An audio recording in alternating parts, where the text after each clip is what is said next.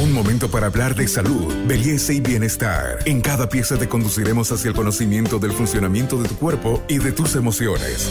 Para avanzar hacia una mejor versión de ti mismo, esta es una sana idea de Pharmacore para que te mejores. Hola, soy la doctora Ligia Vilés, oncóloga radioterapeuta, presidente de la Sociedad Boliviana de Cancerología Filial La Paz.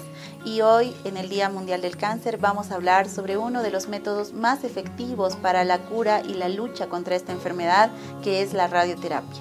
Bienvenidos a un nuevo podcast Buen Vivir. Hoy vamos a hablar de algunos caminos efectivos en la lucha contra el cáncer. En esta ocasión, la radioterapia, a través de lo que muy pocos conocen exactamente cómo funciona, aunque le saben el nombre, el acelerador lineal. Y para eso vamos a conversar con la oncóloga radioterapeuta Ligia Avilés. Doctora, gracias por estar en este espacio. ¿Qué es lo que hace la radioterapia? Empecemos por contarle a la gente esto. Bien, la verdad que esta es una de las especialidades más bonitas y más útiles en la lucha contra el cáncer porque es un método de tratamiento no invasivo, no doloroso y la verdad que produce efectos beneficiosos. Es uno de los usos pacíficos de radiación en beneficio de salud de los seres humanos y también de algunos animales que padecen esta enfermedad. Personalmente me, dedico al tratamiento de, seres humanos. Eh, la radiación se ha descubierto eh, hace más de 100 años gracias a, los estudios de Madame Curie que en Francia descubrió un elemento radioactivo como era el polonio y el radium. Entonces, eh, desde esa época se empezó a, visualizar que acercando elementos radioactivos a tumores, estos iban a regresionando. Por supuesto, hoy en día tenemos máquinas súper modernas gracias a la tecnología que se conocen como aceleradores lineales de electrones, que existen distintas versiones. Nosotros en Bolivia, ya personalmente donde trabajo yo, en Coservice, tenemos el acelerador lineal más moderno del país que nos permite hacer tratamientos de avanzada, al igual que en otros lugares del mundo. ¿En qué consiste eso? En focalizar los rayos cargados de energía y disparar directamente sobre las zonas tumorales para desintegrarlas sin afectar el tejido sano vecino de los pacientes. Por ejemplo, hemos tenido pacientes con tumores localizados cerca del ojo o cerca de un nervio. Nosotros con la tecnología que tenemos hoy en día disparamos esta energía de radiación sobre el tumor para que éste desaparezca sin dañar la estructura inmediata como puede ser un ojo, un nervio, un riñón.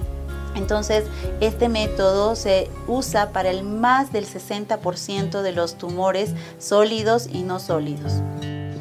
Doctora, tiene varios nombres además, ¿no? Terapia de radiación, radioterapia, terapia radiante. ¿Cuál es la mayor ventaja que tiene esto frente, frente a otro tipo de tratamientos? Sabemos que además pueden en un paciente utilizarse varios caminos de, tratamiento, pero ¿cuál es la mayor ventaja que tiene esta eh, radioterapia cuando usted habla de que protege los órganos eh, cercanos a un tumor?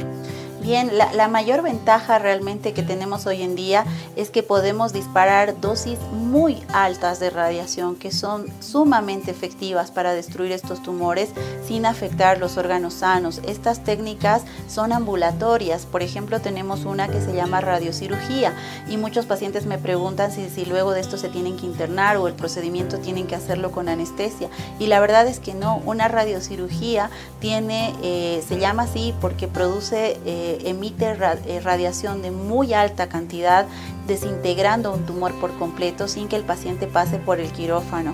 No necesitamos hacer ningún tipo de anestesia ni valoración cardiológica, no tiene posoperatorio, el paciente inmediatamente retorna a sus actividades y esa es una de las grandes ventajas de la radioterapia externa.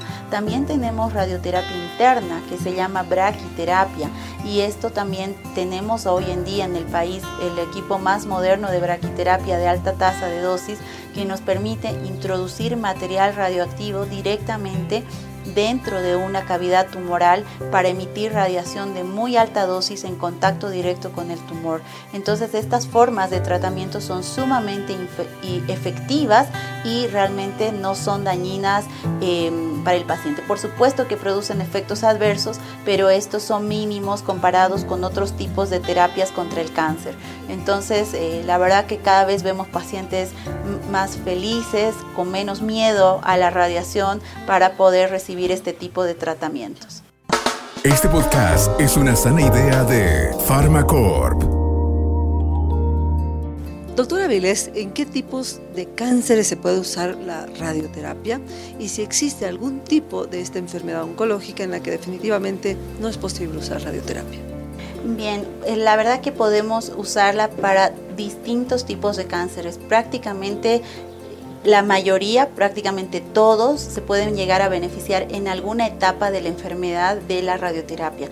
Por ejemplo, un tipo de cáncer que nosotros usualmente no irradiamos es el cáncer de colon, porque las asas intestinales son muy móviles, entonces después de la cirugía el paciente puede llegar a hacer quimioterapia y no requiere la radiación. Pero ¿qué pasa si este paciente mismo desarrolla metástasis en un hueso o metástasis en alguna otra parte del cuerpo? Ahí sí es útil la radiación. Entonces siempre decimos que el 60% de los pacientes con cáncer, independientemente del tipo de cáncer que tengan, en alguna etapa de su enfermedad es muy probable que requieran el uso de la radioterapia. Y finalmente, doctora, si usted eh, comprende la preocupación mayor quizás de, la población, es esta radiación. Si yo eh, la recibo, ¿me puede hacer algún tipo de daño? ¿O puede dañar a mi familia eh, cuando yo voy a mi casa? ¿Hay alguna consecuencia al respecto? Excelente pregunta, porque la radiación sí puede provocar efectos adversos. Entonces es muy importante para la población que se informe bien en dónde lo van a irradiar, en qué centro, qué tipo de máquina tienen, qué tecnología, porque sabemos que existen equipamientos todavía muy antiguos en nuestro país que siguen instalados y no todos los pacientes pueden recibir radiaciones con equipos antiguos porque no podemos alcanzar las dosis curativas que necesitamos para zonas críticas. Entonces es muy importante para la población que antes de someterse a un tratamiento de radioterapia se informe muy bien con el médico que lo va a atender qué tipo de radiación, qué técnica va a emplear y qué secuelas va a tener del tratamiento. Por ejemplo, tengo pacientes en los que lamentablemente el tumor está tan avanzado que probablemente sí va a quedar con una secuela de vida. Y en ese momento ponemos en la balanza qué es lo mejor, curar el cáncer o sufrir la secuela. Y muchas veces tomamos el riesgo en fin de tratar de curar la enfermedad.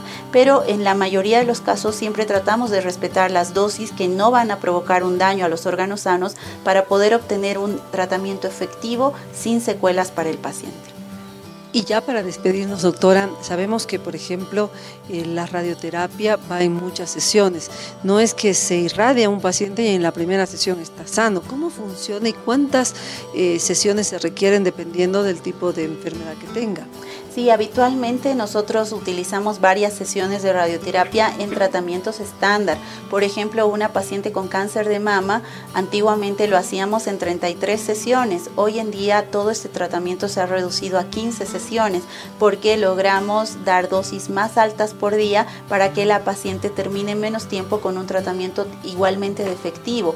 Esto nuevamente no se puede hacer en cualquier centro con equipos antiguos. Se debe tener tecnología y también experiencia de los profesionales para poder eh, hacer los fraccionamientos que llamamos que son los números de sesiones adecuados indicados para cada tipo de patología. Van desde una sesión que puede ser la radiocirugía con sesión única hasta sesiones muchas que podemos hacer un tumor, por ejemplo, de tumores de cabeza y cuello que están localizados en garganta, en amígdala, en 33 sesiones.